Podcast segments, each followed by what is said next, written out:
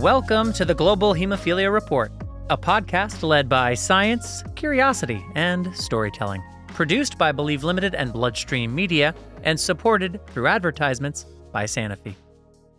I'm Patrick James Lynch, your host and resident person with hemophilia. Thanks for tuning in to episode 18.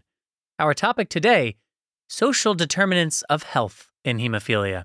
We kick off the episode right after this quick word from our featured advertiser. Sanofi seeks to break barriers for people with hemophilia through groundbreaking science so they can live beyond the limitations of their condition. Learn more about Sanofi's commitment at sanofihemophilia.com. As he sat at the bus stop, Miguel wondered how he was going to pay for both the car repair and medicine. Since Miguel lives with hemophilia, prophylactic injections are important, but if he doesn't repair his car, his commute to work will take two hours one way. He sat there doing money math in his head, lost in his own thoughts. He secretly hoped perhaps some charity or organization would be able to help him, provide him with some type of financial relief or some type of compassionate, free of cost medicine. Without a car, there would be no job and no money to pay rent. Without his medicine, Miguel's health would be at risk. Overwhelmed and disheartened by his dilemma, Miguel stood up and began to walk home. Perhaps he'd think of something clever as he walked. Perhaps he'd trip, fall, and need to use his last dose of factor at home to treat the injury, he thought, his brain beginning to panic. Deep breath, Papa. The welcomed voice of his daughter rang in his head. Deep breaths, Papa. Deep breaths. He'd always been able to figure things out up until this point. There had to be a way out of this, too. But how? Living with hemophilia is not easy, but it can be managed well with treatment in a supportive environment. But what does one do when the odds are stacked against them? Non medical factors such as access to healthcare, access to education, and economic stability affect our health it's not a joke to say that your zip code influences your health. Social and community context impact health outcomes. That's fact. Persons of color, members of the LGBTQIA community, and underserved communities of all sorts often face difficulties in accessing healthcare. Today, we will discuss social determinants of health and hemophilia with our experts from the public health domain, the medical community, as well as with patient advocates.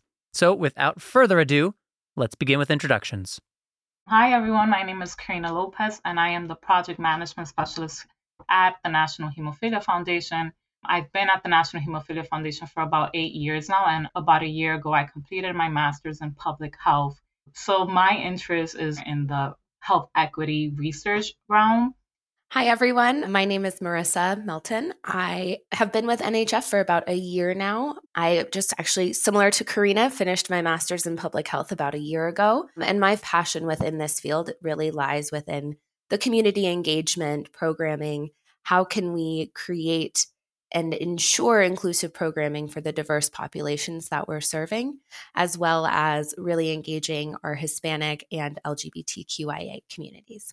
Hi, everyone. I'm Donna. I'm the Director of Research at the World Federation of Hemophilia.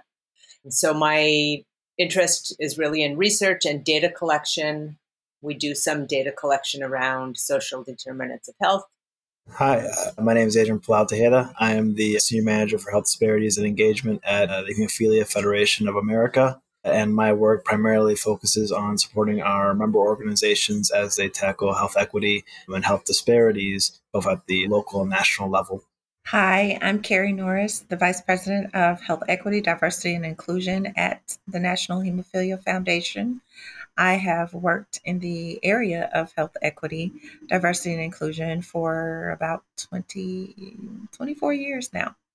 So, very excited to join the conversation. Most of my experience is around chronic disease and some infectious disease, but I have thoroughly enjoyed working within the bleeding and blood disorder space for the past two years. Hi, my name is Mosi Williams. I am a hemophilia social worker with uh, University of California, San Francisco Medical Center. I work with the adult population with bleeding disorders, and I also have severe hemophilia A with an inhibitor myself. welcome to all of our contributors. This is an exceptional group to have assembled to discuss what is a critical topic for discussion. We dive into social determinants of health and hemophilia and inherited bleeding disorders right after this quick break. Globally, approximately 75% of people living with hemophilia have limited or no access to treatment. Sanofi is committed to helping address this public health crisis. In 2020, Sanofi, together with Sobi, extended their support for the WFH Humanitarian Aid Program, fulfilling their 2014 pledge to donate up to 1 billion IUs of factor for humanitarian use over a 10 year period. This is the single largest donation of hemophilia factor therapy and has already provided treatment for more than 17,300 people in 43 countries.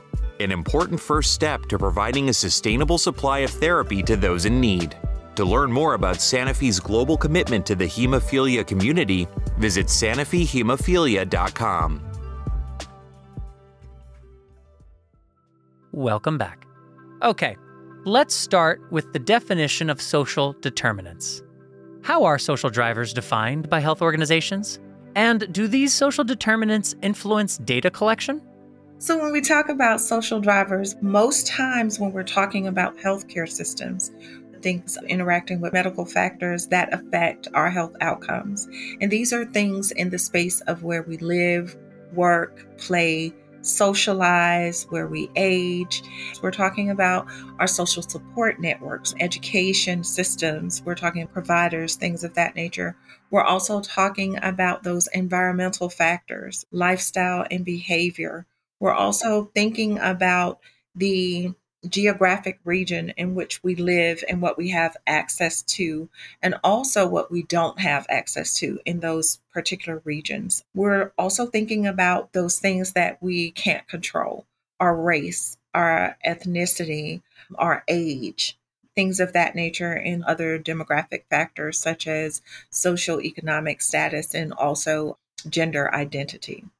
So the data that we gather is really around identifying the gaps in care and starting to look at what's feeding into those gaps in care between countries. So a lot of it is economic, a lot of it is they just don't have the healthcare structure, but we're also looking at women a lot more now where we used to focus only on males.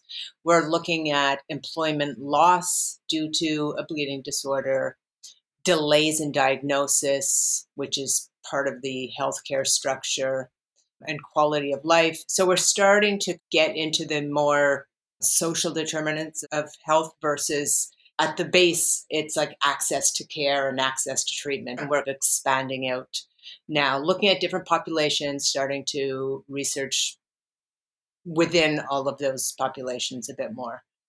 Thank you. I think going back to what Keri said about status, uh, we have to really understand what status means for individuals and how it affects their health outcomes.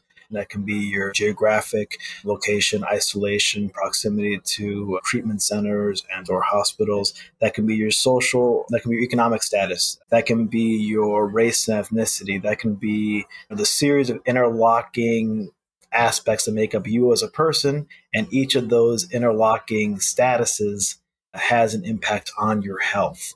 So when we think of disease and illness, we have to consider how those those stressors, those statuses impact our general health and our health outcomes. So for an individual who is, let's say, living in a food desert, they may have health complications or diseases as a result of lack of proper nutrition, diseases, disease states, and or health impacts. Very well explained. Healthy People 2030 was a project focused on social determinants and deciding priorities, wasn't it? So, with Healthy People 2030, so that people who are objective, that everyone should strive for, and then putting it in writing are champions or or places that are considered centers of excellence are all held to this standard that we can't just gloss over this. It's not an optional thing that we can kind of pick from the smorgasbord whether or not we pay attention to it because unfortunately here in the US that's what we've done. In the past and it hasn't worked and it continues to leave several populations and communities behind including the bleeding disorders community and the blood disorders community. And so in that aspect they had to prioritize that we have to pay attention to these things that they're going to put into place goals and milestones for us to strive for in order to consider ourselves champions or in order to continue to be called centers of excellence, we have to strive towards addressing these sometimes institutional and sometimes systemic issues that are in place, which unfortunately started at the very foundation of this country. Some of the improprieties that have happened, looking at racism and its place within the country, looking at things like slavery and also are allowed and things of that nature. We could go on and on with multiple examples, but it comes into play with access to where health centers are located. It comes into play with access to looking at some of the red taping as it pertains to where people are allowed to buy homes and redlining of where loans are in this country and afford the care that they should be entitled to how people can get to and from their doctor's appointments. If people can afford insurance just by being citizens of this country, in addition to looking at implicit bias of providers. We're not saying all providers are coming out and they're like, oh, we don't want to deal with this segment of the population. But realistically, every single person, including people, we have not all been raised the same. So being steeped in your own lived experience then provides the on this call, we all have bias. We did not grow up the same. We do not have the same aspect of access and it's extremely important that we put it on the map and that we're asking others and challenging them. Foundation for how you interact with others how you see others and also how you treat others. And i think it's to rise to the occasion. That's the only way that we're going to move towards equity for all yeah, as an African American man and also a man with a disability, in a sense, it's a I feel like a, a double minority, and so there are due to the society we live in there i guess there's a lot of occasions unfortunately to be maligned and that there wouldn't be necessarily equity whether it's in terms of physical access have some physical challenges due to hemophilia.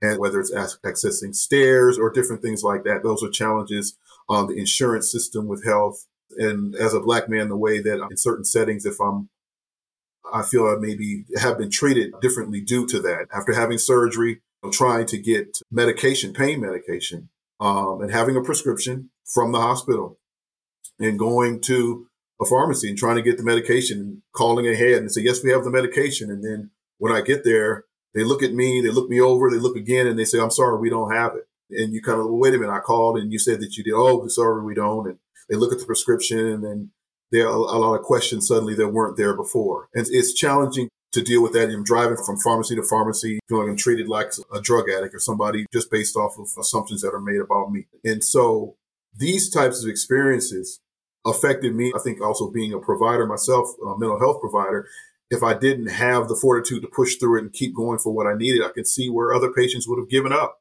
and say, forget it, it's not going to happen. And then other things can result from that. And so that kind of drives me when I work with other patients to ask them, what is your experience with the health system as a person of color, as a black man or what, or an Asian woman and having a disability? What are the challenges that you're having and how can we help to expedite that process um, to get you the care that you need? Ultimately, it took for me, for example, going to the same pharmacy at the hospital because they honored the prescription. So, you know, but I couldn't go where I live. So they just, their access issues that and try to work help patients through those. Stories like Mosi's and insights such as those provided by Dr. Norris clearly illustrate the need for a change in access to healthcare. So, what can we do differently? I think the thing that we did, which was I don't want to say a failure, it was definitely a learning experience, was we focused so much on the individual. We put the onus back on the patient. We kept saying, if you just adhere to your medication regimen, if you just change these things within your lifestyle, if you just practice less risky behavior when there are multiple components within the social determinants of health that all lend itself to poor health outcomes. So, then what about programs? Are there any notable, more holistic programs or initiatives, and what are they doing differently? So the REACH program was funded by the Centers for Disease Control and Prevention, and it was multiple vulnerable populations for coming up with innovative programs of engaging them and also providing means or ways of reaching vulnerable populations, for ways of interacting and working with bridging a lot of the gaps. Reach was successful in its own right of having us learn more about some of the additional barriers that we weren't quite sure were in place, but again, communities and the realism of what works in communities and the strength of advocacy and empowerment gave us that data for that, right?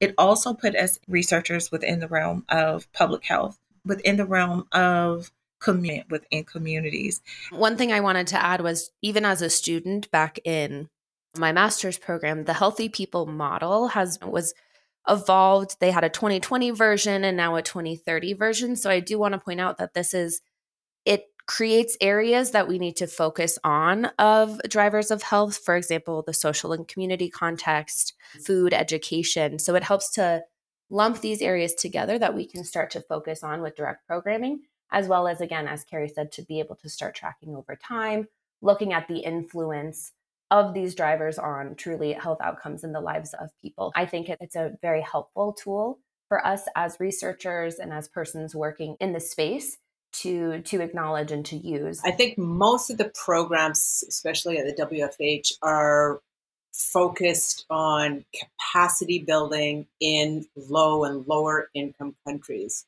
So, you know, di- outreach, diagnosing patients, identifying those patients, getting them to come in and get diagnosed so that they can then receive the care that they need.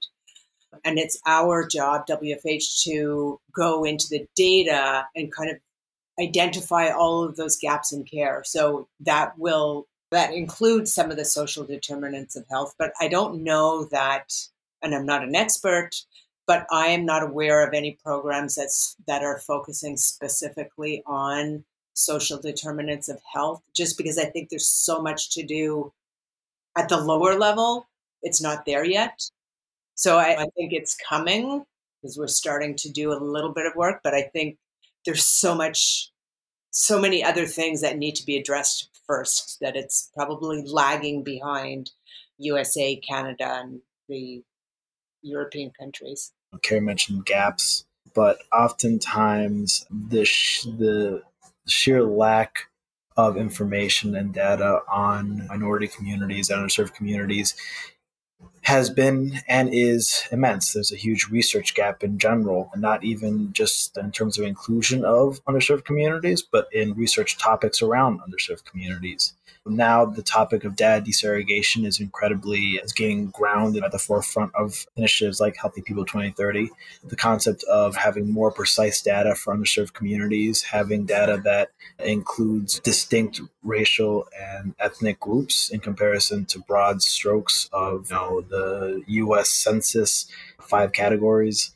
But I think it's important to note the historic lack of inclusion of underserved communities in registries and the impact that has on data driven solutions. If solutions don't have minority communities in the DNA of the registry, then they won't factor them in. Recently, I was at a conference on AI interventions in health. And the topic of the future of AI interventions came up, and it was, you know, how AI can really help improve health for all communities, but the question of whether those solutions would include minority communities due to their lack of data was raised. In a private conversation afterward, a physician said, There's no need to worry whether AI won't have, will be white heteronormative. It's already the case. So, when looking at data driven solutions, programs, registries, we really have to consider the lack of inclusion of underserved communities in the DNA, in the data gathering process, and in the solutions that come afterward. Indeed, the lack of data makes it difficult to develop solutions for the difficulties that persons of minority communities experience while attempting to access healthcare. That said, There are identified areas of need, along with some strategies for how we can strive toward equitable access to healthcare for persons living with hemophilia. That's next, right after this quick break. Preclinical studies have shown that after infusion, individuals have three times more factor IX in the extravascular space than they do in the bloodstream. Due to this distinct behavior, trough alone may not provide a full picture of factor IX activity and should be one of multiple ways we measure factor in the body. It's time to look at the bigger picture to see why a more complete assessment of pharmacokinetic or PK parameters is important. Visit thebiggerpictureinhemb.com to learn how multiple PK parameters can play a role in hemophilia B treatment and management. That's thebiggerpictureinhemb.com. This site is intended for US HCPs only. Welcome back. Before the break, we discussed various difficulties in access to healthcare. Now let's talk about specifics and the change that is possible. How can we eliminate or reduce inequality to ensure equitable access to healthcare? And what do we know from the current research? So, I started my research on social determinants or social drivers of health for this patient population and looking at the literature and the inclusion criteria included. We also looked at the clinical prevalent outcomes for bleeding disorder population, including bleeding frequency, chronic pain, cost of treatment, quality of life. And it turned out when we did this literature search, there were about 1,500 articles that we found, and we narrowed it down due to the inclusion criteria to 13 articles.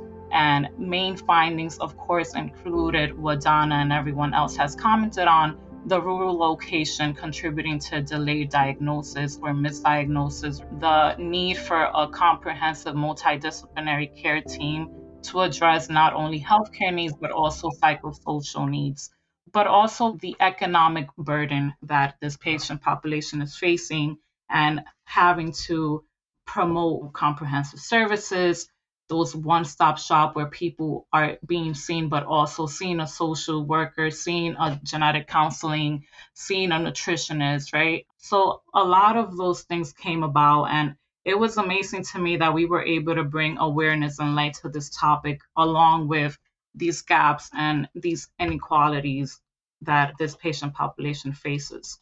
I think oftentimes the, the impact of geography is in, is not really considered, which is funny since we're human beings. We operate in a geographic. We operate in three dimensions. Where you are matters incredibly to your access to everything banking, uh, food, and importantly, in our context, feel treatment centers, emergency rooms, and just general physicians. If you look at someone that lives in, let's say, North Carolina, for example, they're going to be impacted directly by the location of their HTC in their state as well as by any geographic barriers that may be when we say geographic barriers, when we say barriers in general in public health and in the bleeding disorder community, sometimes that can be abstract. That can be concepts like economic status. That can be things like implicit bias. When it comes to geographic barriers,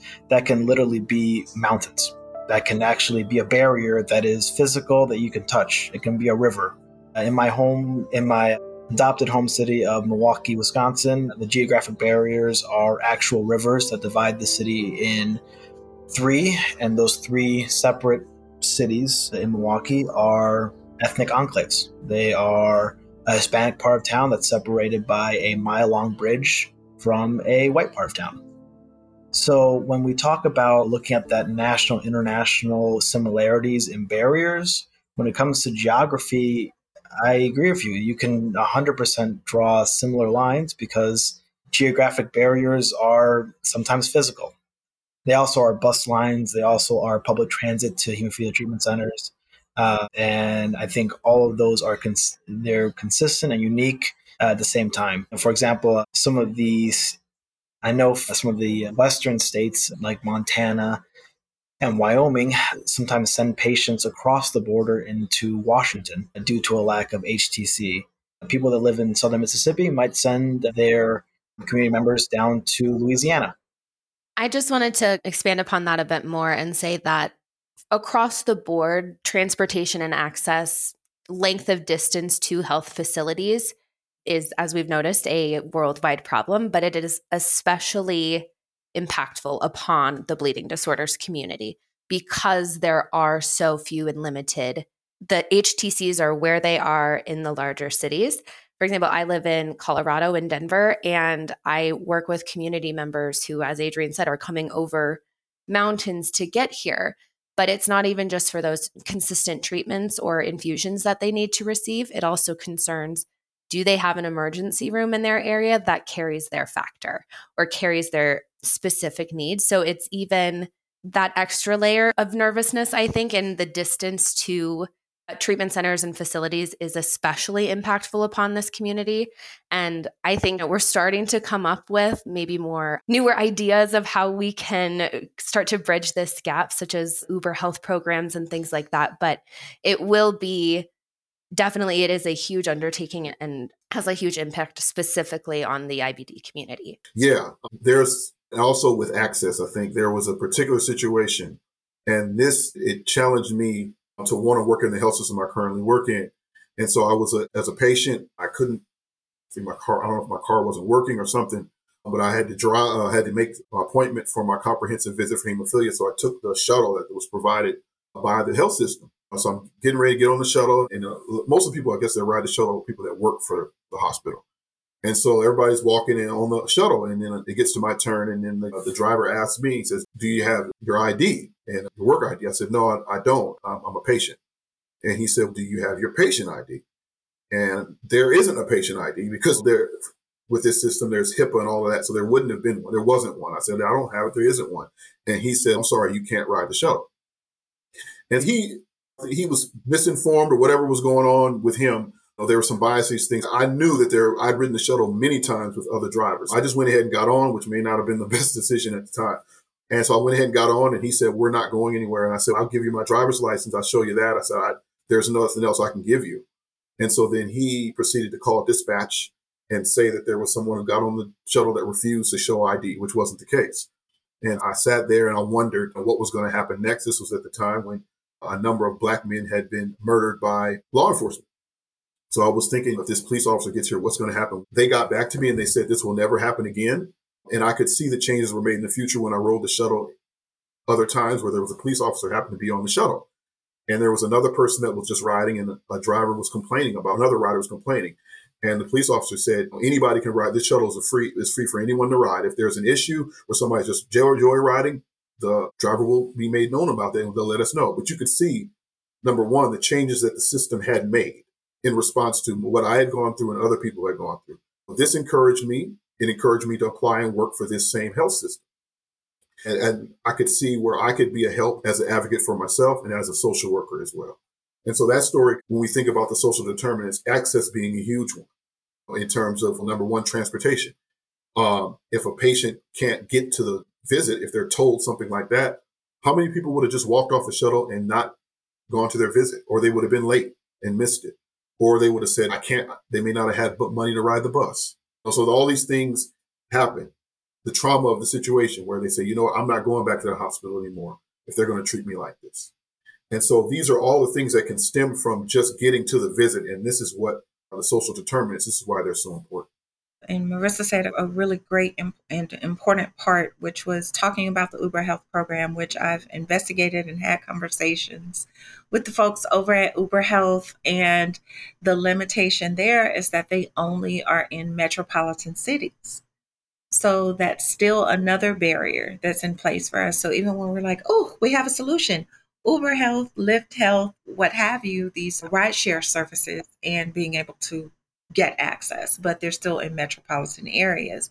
So, how do we change that? How do we get them to expand? But the other issue of geography isolation is when we entered into COVID and telemedicine became the thing.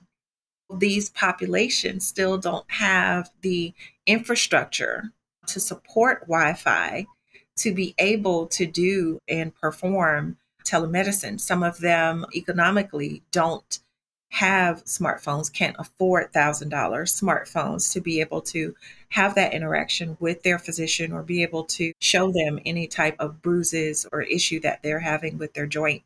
So these are all limitations that are combined with geography that provide a space for us to become innovative, for us to talk with community members and talk with partners at the system level to see how we can all come together to solve those issues. Good point about telemedicine.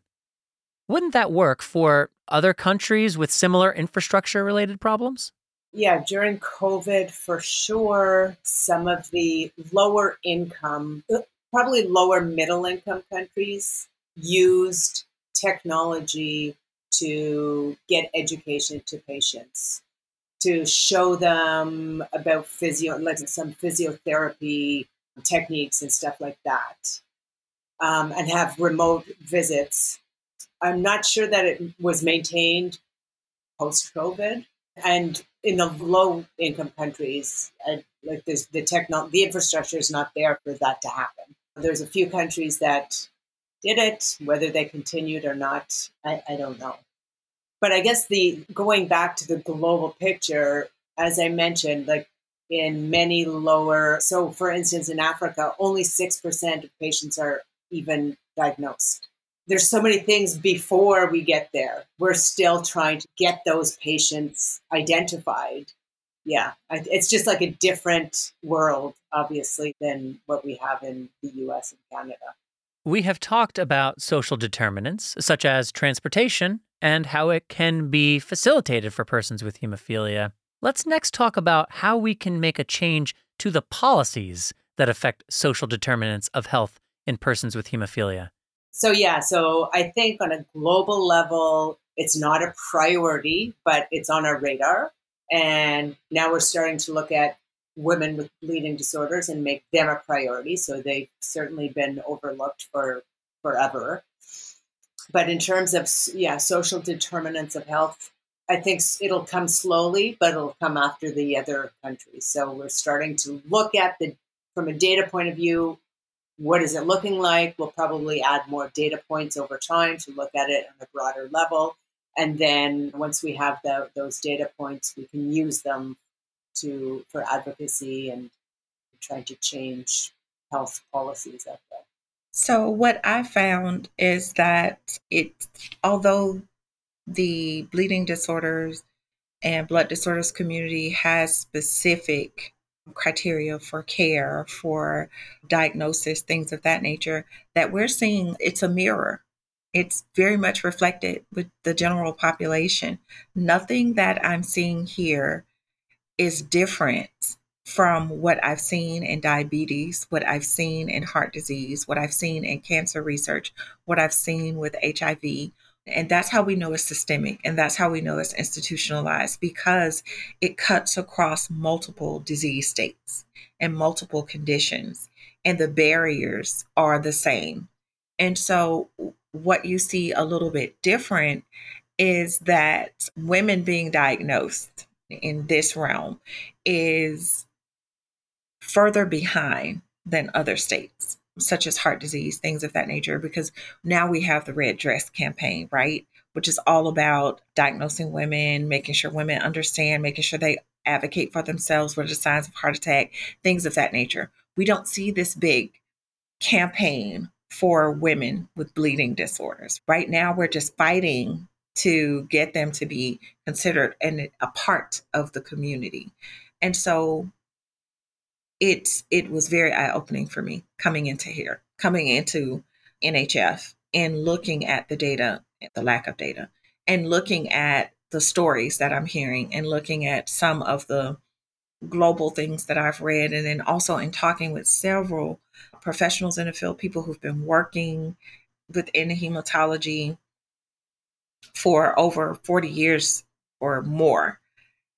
It is mind blowing that the same issues cross cut all of these areas. That's how we know that we have to stop separating ourselves out and saying, oh, but this is blood disorders. Oh, but this is bleeding disorders, and that's cancer, and that's diabetes. I'm pretty sure there are people in our community who have comorbidities, who unfortunately have a blood disorder and a heart condition, blood disorder and diabetes. And so they're balancing all of these things and treatments and access issues and payer issues and issues with getting diagnosis. And so when we look at that, then we've got to collectively work together for problem solving. We've got to collectively work together for lobbying for better policies and also for educating our community members that we can't continue to operate in silos. Our success will come with a collaborative and systemic approach. I think that uh, one thing we may be missing I think we understand the trauma piece of it to a degree, the loss that we've had in our community. But I think that we may not necessarily see the gravity of how it affects how it affects not ex- receiving the care that's available. I mean, what I mean is there are a lot more opportunities these days. There are new treatments that are coming out, gene therapy, um, things that will really improve outcomes in terms of prophylaxis. And so there are these things that are available, new treatments, but some of our patients are hesitant to use them. And the medical response could be, you know, why wouldn't you want to use this? It's right here. You only have to do it once a month or one time and you won't have to use this again. But looking back, it's ever in the past, and the resulting having lost people in our community, there's going to be a hesitance to want to embrace these new things, even though everybody's saying it's safe.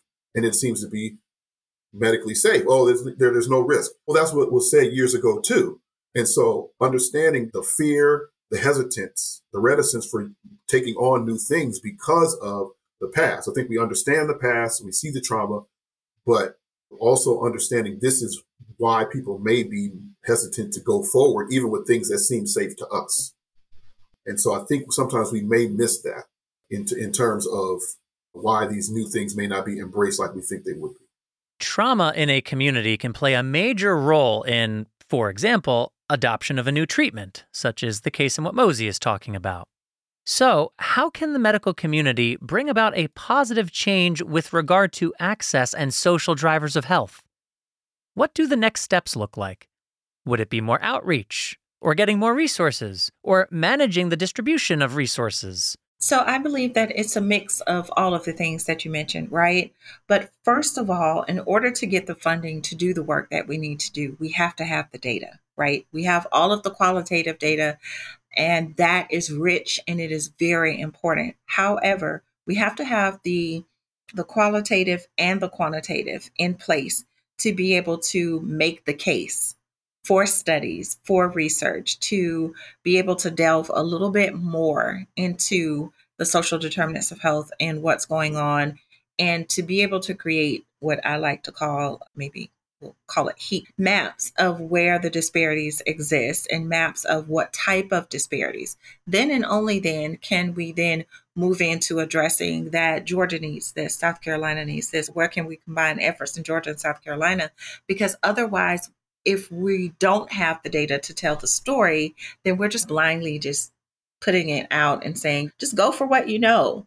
And that could end up doing more damage than doing it strategically and being very collaborative in what we're doing and very intentional in what it is that we're doing, which is why we are starting at ground zero. We're building capacity. We're building trust within the community because we know that there are trust issues. And then we're building up the the data to be able to tell the story from a quantitative viewpoint. And then we're continuing to have our policy days and to advocate for ourselves so that we're continuously present. We're integrating, we're having conversations, we're participating on advisory panels, we're working diligently and side by side with lived experience experts to put the work on the pathway to where we where it is that we need to be. So it's very base, it's very beginning. It may sound super simple to a lot of people, but it's very complex work and it's intentional to build a strong foundation from which we can then just go from here. And giving our member organizations the tools and resources and trainings that, especially resources to actually follow through on health equity, on diversity inclusion, making sure that while there's no template, that we're giving them the trainings and the information and resources necessary to reach out to their communities since they're the ones you know on the ground floor working with their local community We've reached the end of the discussion, and what a rich and powerful conversation it was. Our expert panel first defined what social determinants of health and hemophilia means. These are non medical factors that influence patient outcomes, including access to health care, employment, transportation, communities, and culture. For minority and underserved communities, the data related to social determinants may not be available but medical community and policymakers can still make good policy decisions based on available data and data from other similar chronic disorders communities. Some of the tangible steps toward equity with respect to social determinants include proactive and community based means of outreach to patients for patient education, providing patients and caregivers with transportation or transportation relief, and improving patient experiences all across the value chain of healthcare. Oh, and remember Miguel from the beginning of the episode? He was in a financial predicament with both his car and his medication requiring some financial attention. Well, good news. The social worker at Miguel's clinic helped him to get a manufacturer's copay discount card and set him up with an assistance plan. That's a good reminder if you're in a situation like Miguel's that you are not alone. Talk to your hospital staff to discuss available options. And that's a wrap on this episode of the Global Hemophilia Report. Thank you to our esteemed panel and advisors. Thanks as well to production and the post production team. And thank you to Sanofi, our featured advertiser, for making the show possible. Visit globalhemophiliareport.com for more and subscribe to the Global Hemophilia Report podcast wherever you listen to podcasts. My name is Patrick James Lynch, and until next time.